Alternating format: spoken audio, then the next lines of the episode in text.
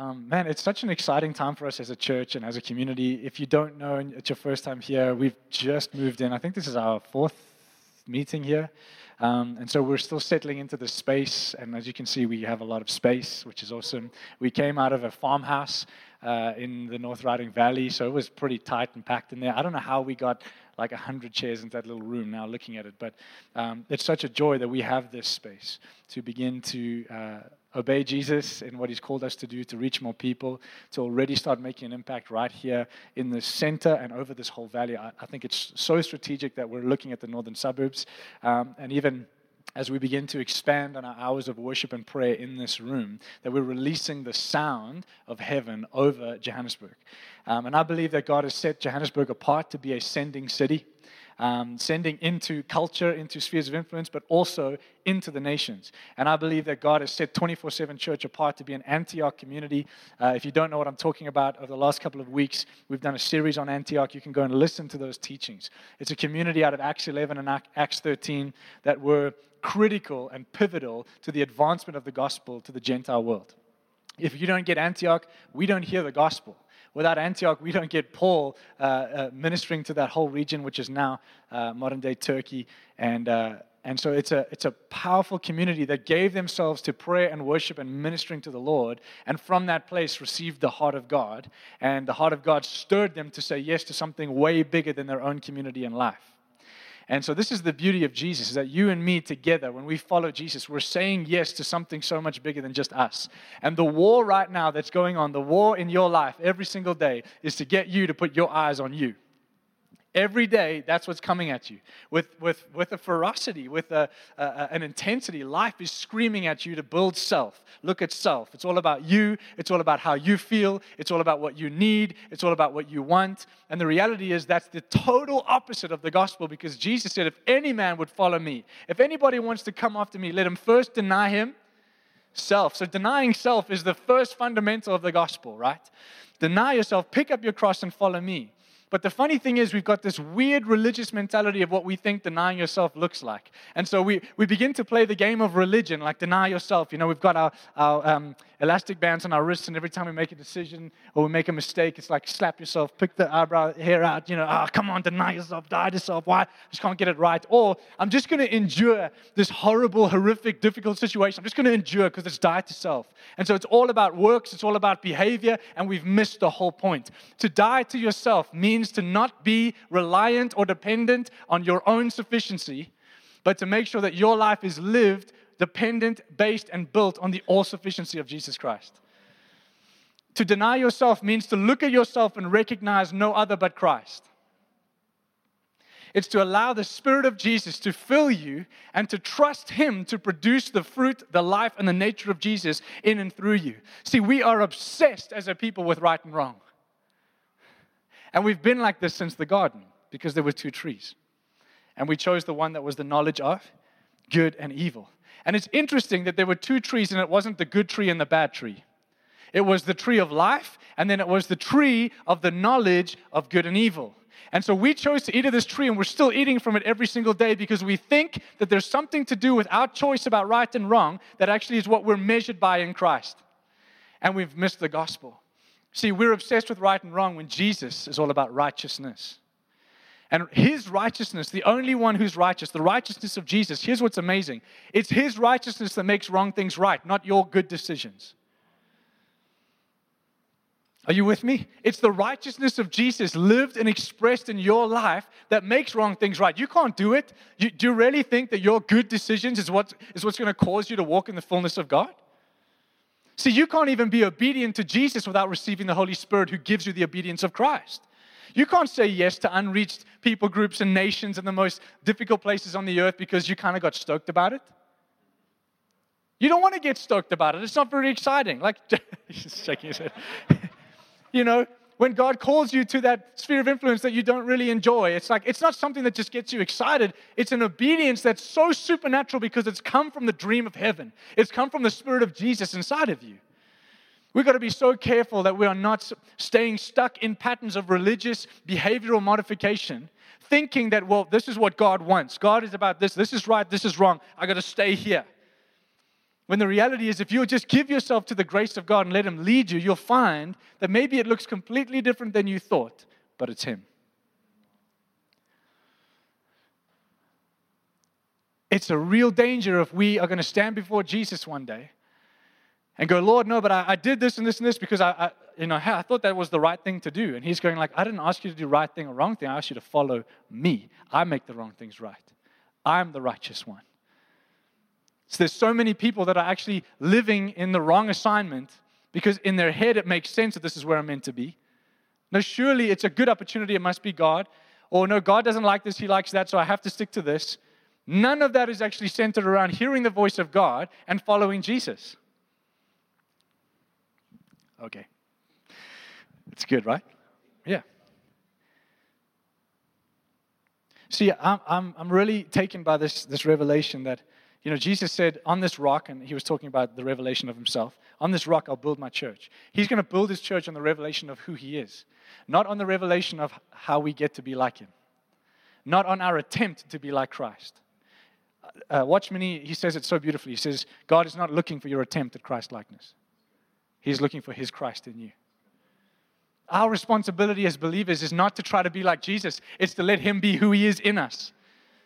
And I'm telling you right now, you might be in situations and circumstances where you have to make decisions that don't seem right or normal, or maybe it's like, well, this is wrong and this is right. Stop looking at it through that lens and look for Him. Look for the leadership of Jesus in your heart and in your life. Because I promise you, there are people in this room, you're in this room right now, and you are stuck in situations because you're trying to figure out right and wrong instead of following Jesus. And then it keeps you stuck in perpetual cycles. Just follow him. His leadership is perfect. Because the reality is sometimes he leads you this way and you think, God, this can't make sense. This is totally wrong. It makes no sense. I don't want to be in Afghanistan. I want to be the guy who's called to make millions, God. This is the wrong direction. But what you don't realize is that you're following him and his leadership is perfect. And maybe it's a season where he takes you into this place, but there might be different seasons and different assignments, and it's all about his voice if you're marked by his voice, if you're led by his voice, if the leadership of Jesus is what governs you, not do I think this is right and do I think this is wrong. If we begin to live like that, we start to see the dream of God come alive in us. And the next thing, life's an adventure because he's the one governing it. We're getting it. Thank you, Jesus. Wow. That took a lot of spit and sweat to get that. If you got your Bibles, Hebrews 12.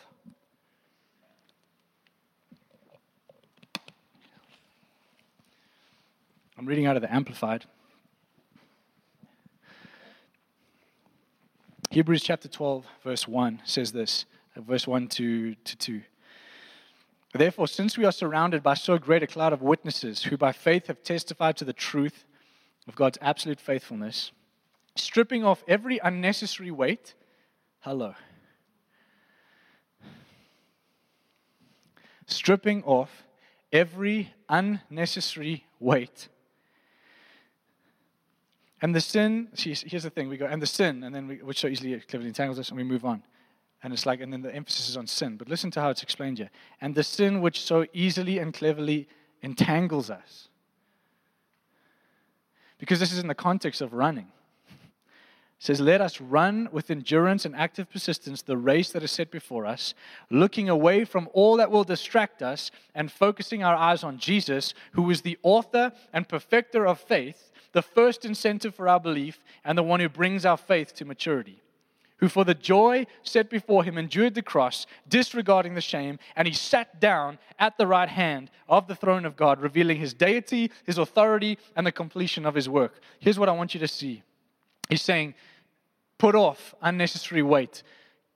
Get out of that the, the sin that's entangling you meaning it's keeping you stuck in a perpetual cycle. It's keeping you stuck in the same thing over and over again. Put it off put it aside. Look away from what's distracting you and fix your eyes on jesus because let me tell you something about jesus. He's the author and he's the perfecter of your faith. This is insane. All you have to do is look at jesus believe in him and live your life unto him and He's the one who's going to birth and author faith in your life, but He's also the one who's going to bring your faith to maturity. I don't know where in that process we see how my decision of what I think is right and wrong is going to get me there. You see, when we sing, There's only one, you stand alone, do you know what we're saying? We're saying there's only one who's righteous. There's only one who's holy, who's set apart. There's only one who's pure. There's only one who's faithful. There's only one who's good. And He's the one, and He's in me. And so when I look at Him, it's His goodness, it's His life, it's His gospel, it's His glory, it's His purity, it's His perfection in me. My job is to live in Him, unto Him, through Him, and for Him, looking away from the things that distract me and keeping my eyes fixed on Jesus. This is not about me figuring it out. This is not about me making good decisions. This is about me following Jesus. And this is the essence of the gospel. And so in Johannesburg, it's funny because we live in a culture that's all about making money, it's all about work, it's all about the grind. And what comes with that is an intellectual mentality towards the gospel, where I'm looking for principles to make good decisions for a better life, rather than just saying, die to myself, follow Jesus. He's the one who called me, He's the one who'll sustain me. See, because when Jesus begins to ask us to do something that makes no sense or seems like it contradicts him, see, sometimes God asks you something, you go, God, I, I thought you were like this. There's a way that seems right to a man. Proverbs says this there's a way that seems right to a man, and its end is destruction. Jesus doesn't always seem right to you. Hello. Let me give you an example. John chapter 8, the adulterous woman is dragged to the middle of the crowd, thrown right at the center of everybody, and, and, and here's what happens the Pharisees come and go, The law says, stone her. Teacher, what do you say? Let me tell you what's right stone her. That's what's right. What does Jesus do? He's so much higher. We just sang this. He's so much higher. He's so much greater. He's so much bigger. He takes this situation with this broken woman who's no more broken than everyone else who wants to throw stones at her. And he begins to bring everybody's understanding to a higher place. And he goes, Actually, you're looking at one situation trying to make a right or wrong decision. And I want to take you to the higher place of who I am. It's my nature. And I want to tell you, He, without sin, you throw the first stone. You want to stone? You want to do the right thing? Okay, cool. You need to be at the, the standard of perfection and holiness. That's, that's where I am. And then it hits them and they go, oh, this, That's not it. And uh, I can't be that. And so they begin to drop the stones one by one. And then Jesus does this wild thing because he's the one who has the right to stone her. He's the one who can pick the rock, rock up and actually do the right thing. You know what he says? He says, Who condemns you? Jesus is doing the, what would seem like, according to the law, the wrong thing. But he's Jesus. And he goes, Who condemns you? And she goes, No one, Lord. And he says, Neither do I. Go and sin no more. He brings her to a place of recognizing he's the only one and he speaks truth over her life and releases her into freedom. But he did the wrong thing according to the law. She should have died. See, Jesus is the fulfillment of the law. The law was there to reveal our need for him. But now we've got to make sure that we're not following the law, we're following Jesus. Jesus is the one who makes it's written on our hearts, it's written on our minds. The, the nature of, of God is going to come alive in us when we follow Him, when we yield to Him, when we're filled with Him. The Christian life is not about you making Christian choices. the Christian life is about you giving over leadership to Him. The Christian life is about lordship. The Christian life is I don't make my own choices anymore, He does.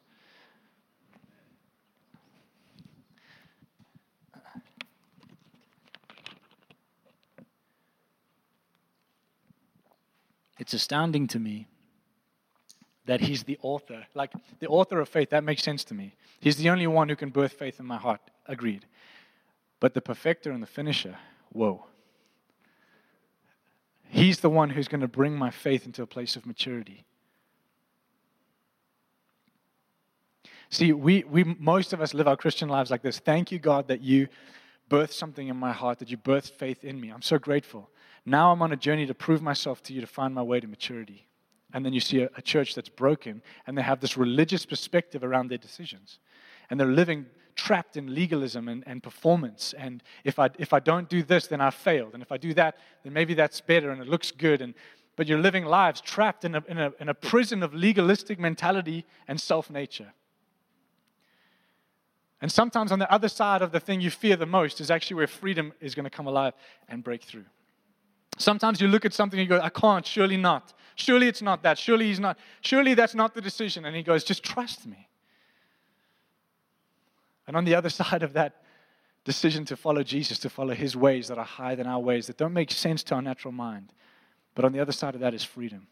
When you stand before Jesus, I promise you, you, you want to stand before him having lived for him. Having lived for him, not having just made good decisions. Having lived for him. God, anything you want, any price, any cost, I'm yours. There are some people sticking out situations because it seems like the right thing to do in your head.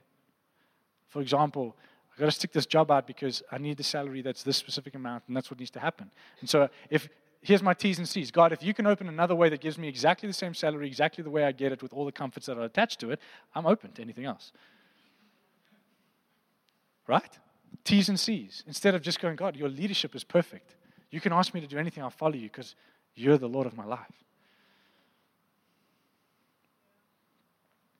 Are you with me? You know, we, you're not wild for Jesus because you get rowdy in church.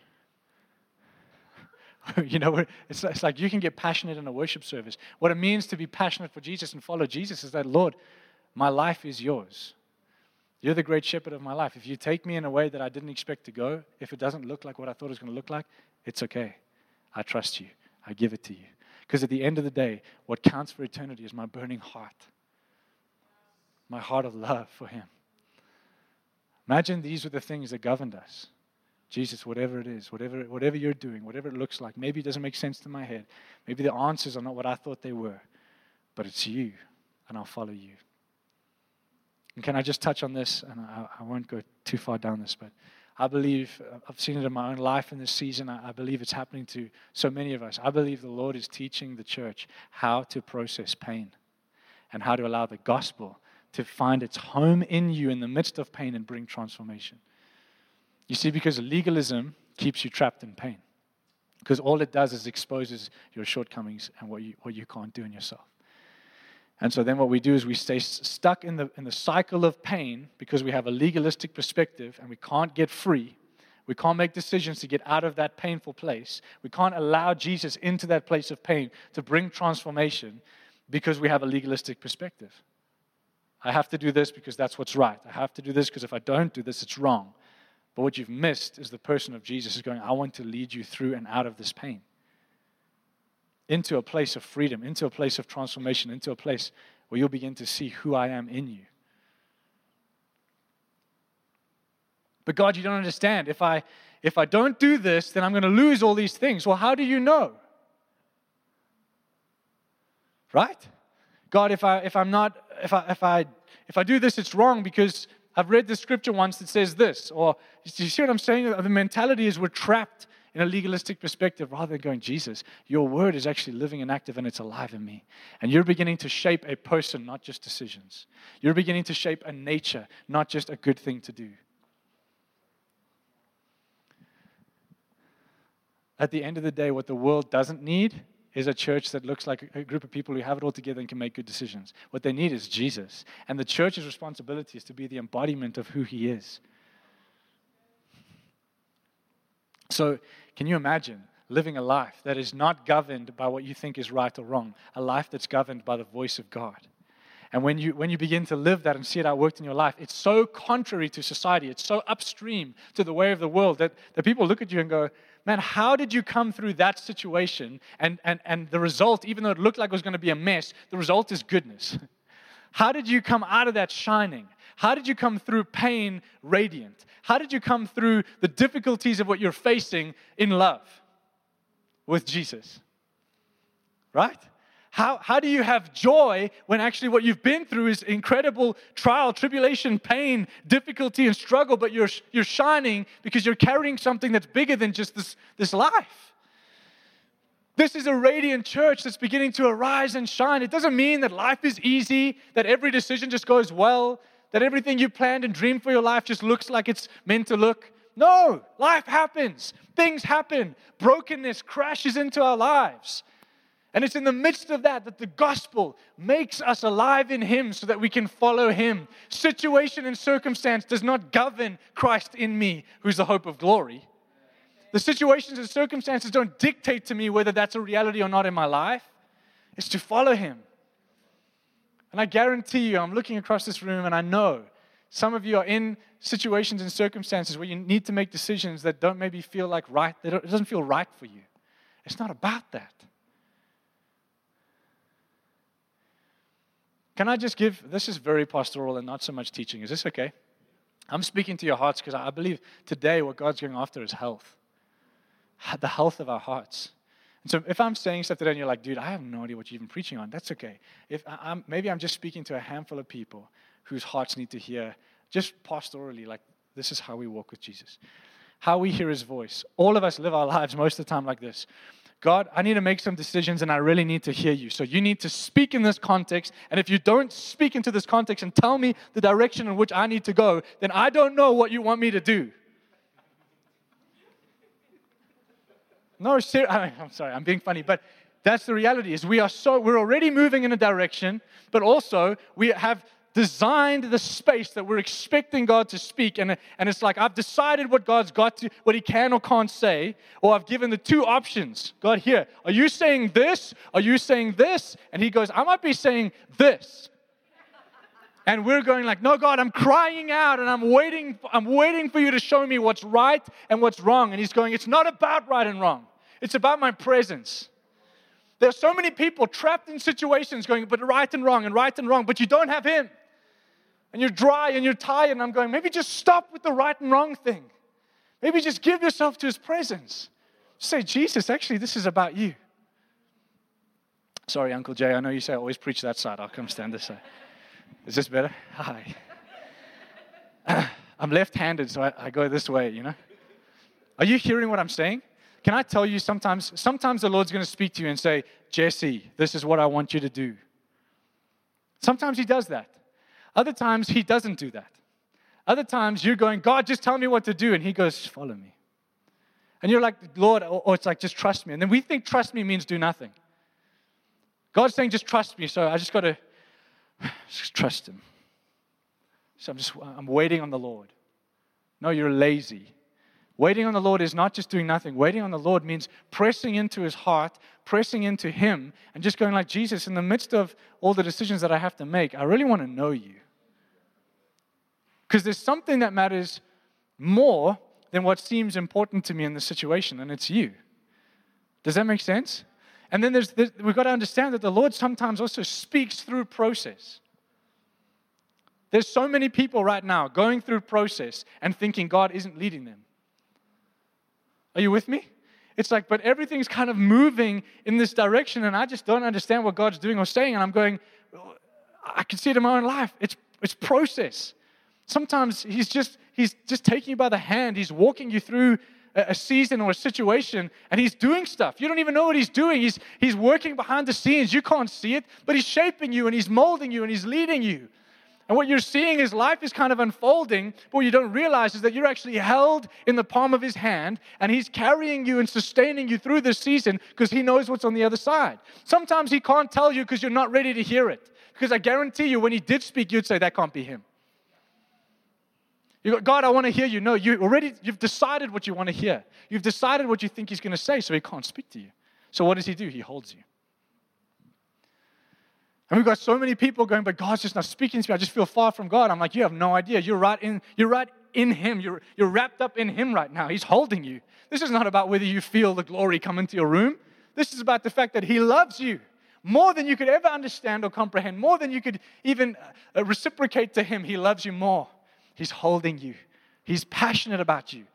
God is more committed to your destiny than you are. Do you get that? He's more committed to what He's put inside of you. He's, he's committed to being the perfecter of your faith. and He's asking one simple thing look away from what distracts you. Just look at me. Just look at me. I'm committed to you. And can I just tell you that many of us, I look at my life and I'm, I go, if I go back like seven years and think about how I envisioned and imagined my life in the future, it looks nothing like that. My life looks nothing like what I thought God had put in my heart back then. I have prophetic words that God would, would release over me as a young boy, and I'd go, wow, I can't wait to see the reality of that prophetic word. And then you get into the reality of that prophetic word 10 years later, and you're like, this looks nothing like what was said. But it's come, it's come to fulfillment. Maybe it's not so much about outcomes. Maybe it's not so much about results. Maybe it's about Him being given glory, being revealed, being seen and known through you in the midst of all of this. What if right now you're actually in process and God is making something beautiful? What if God cares about your heart more than your ministry? What if God cares about your heart more than relationships? What if God cares about your heart more than your business or your job? What if He cares more about your heart than your salary? What if He cares more about your heart than the nations? What if He cares more? Are you hearing me? Because when we talk about the kingdom, we talk about ministry, we have to understand it's a kingdom of hearts. The ministry of reconciliation is about hearts coming to know Him. He's jealous for us, He's jealous for our hearts. We don't want to become an effective organization. We want to become a bride for his glory, a body for his name, and a dwelling place for his presence, so that his glory would cover the earth like the waters cover the sea, uh, like the, like the waters cover the earth. Sorry. Is this making sense? It's just an encouragement. You know, what blows me away is he's the perfecter of our faith, who for the joy set before him endured the cross, and then this rocks me, disregarding the shame, and then he sat down. He sat down. That's a very confident action, a very confident statement. It's like, I birthed it and I finished it, so I sit. And he goes, Everything that you do is going to come from this seated place at the right hand of the Father. Maybe victory doesn't look like what you thought victory looks like. Because look at Jesus. Look at him. They came and said, When are you going to actually destroy Rome? And when are you going to build a nice throne for yourself? And when are you going to appoint generals for your army? And when are you going to. And Jesus, he just keeps choosing this low place. He keeps choosing this servant hearted posture. He keeps looking for opportunities to love. And, and lives a life that actually, again, is so contrary to society because it didn't always look like the right thing, but it was him. My encouragement as, a, as your pastor, if you belong to 24 7, I'm speaking as a pastor this morning to your hearts just to bring strength and, and, and courage to you to say, it's going to get really rocky living in the world that we live in if we have a legalistic perspective of who God is and a legalistic worldview, a legalistic understanding of the gospel and how we follow Him, where it's all about right and wrong. We're going to be eating from the wrong tree, the tree of the knowledge of good and evil. But if we eat from the tree of life, the righteousness of God will be lived and expressed in and through you. See, because the goal of grace is actually the Holy Spirit in you. Do you get that? The goal of His grace and mercy is that you would be filled by the Spirit of Jesus. So that what? So you could actually live out what He put inside of you. For you to walk out what He's called you to live in. For you to actually see the dream of God lived and expressed in your life. It's the Spirit of Jesus in you that accomplishes that, not your own attempt, not your own strength. This should bring joy to our hearts to go, it's my great joy to lay it all down. It's my great joy to give you my whole life. It's my great joy for your leadership to be Lord. Amen? He's not just my Savior, He's my Lord. And so when He begins to lead you into paths and decisions that don't seem to be the one that you thought is the right thing to do or the one that made sense to your mind, you got to trust Him and let Him produce fruit. You be the one who abides. His, the fruit is his responsibility. Amen?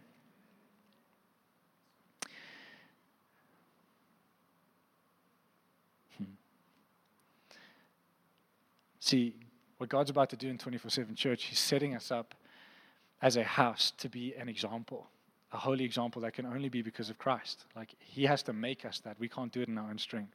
But I believe that, that He is forming communities all across the world that will be given to His presence, that will be given to Him to minister to Him, anchored and held by the grace of God, and obedient to the Great Commission to see the dream of God established on the earth.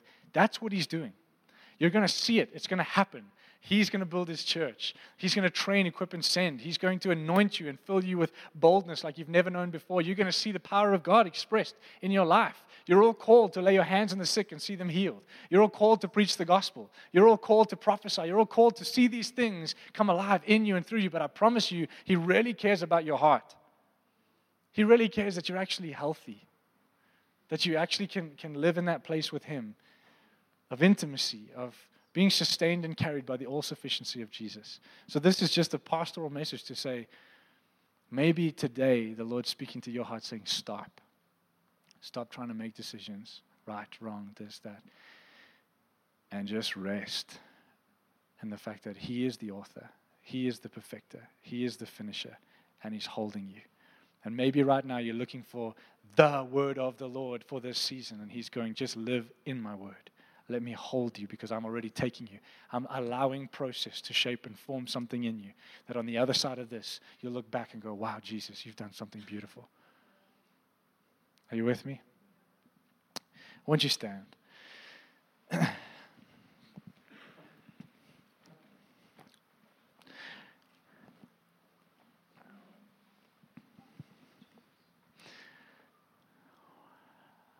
That's a little more abstract than I normally preach, but I just feel the Lord speaking to our hearts this morning, just strengthening the church, strengthening us to follow Him. And so, if you're comfortable, won't you lift your hands?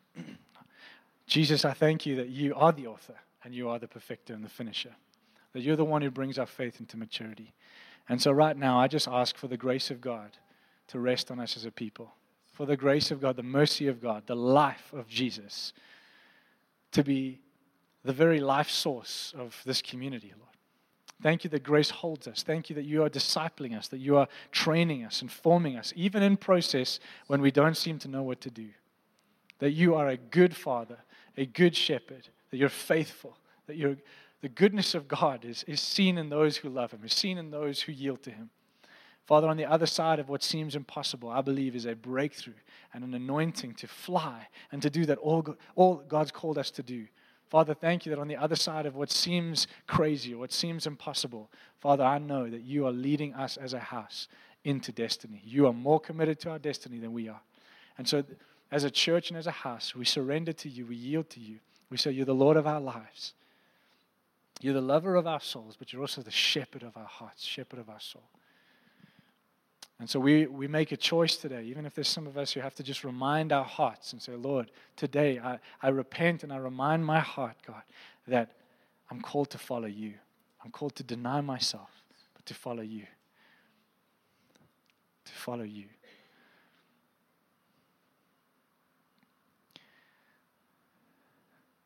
There might be people in this room who are afraid of decisions because they think it's wrong or they're not sure if it's right. God, lift the burden. It is not you. I ask that you would impart a trust and a faith into our hearts. That the lordship and the leadership of Jesus is perfect. And if we keep our eyes fixed on you, if we look away from the things that distract us, and we keep our eyes fixed on you, that you are faithful and true, you're the one who will lead us through. God, I bless this house. I bless every person in this room. And I thank you for what you're doing in this church, in this community, and what you're doing in our city, in Africa, and unto the nations, Lord. Make us a yielded people. Fill us this morning, Holy Spirit. Fill us with courage and strength to continue to follow you. It's our great joy, it's the greatest privilege of our lives to be wrapped up in the dream of God. We bless you, we worship you, and we honor you. Be enthroned in our lives today, God. And I ask lastly for a spirit of oneness and unity in this house, that you would knit every heart together, that you would knit us as one body together. Thank you for what's to come. Thank you for every expression. Thank you for all the beautiful things that are coming from this beautiful house. But more than anything, Jesus, would you be glorified? Would you be known and loved? We worship you. We worship you, Lord. God, I ask that if I've said anything today that's not in your heart, I pray it be forgotten. But that which is in your heart, Lord, would it just minister to the depths of who we are and bring transformation and freedom. In Jesus' name, we love you. Amen. Guys, thank you for being here. Thank you for being family. Please stay and have coffee. And if you need prayer, our team would love to pray for you. Um,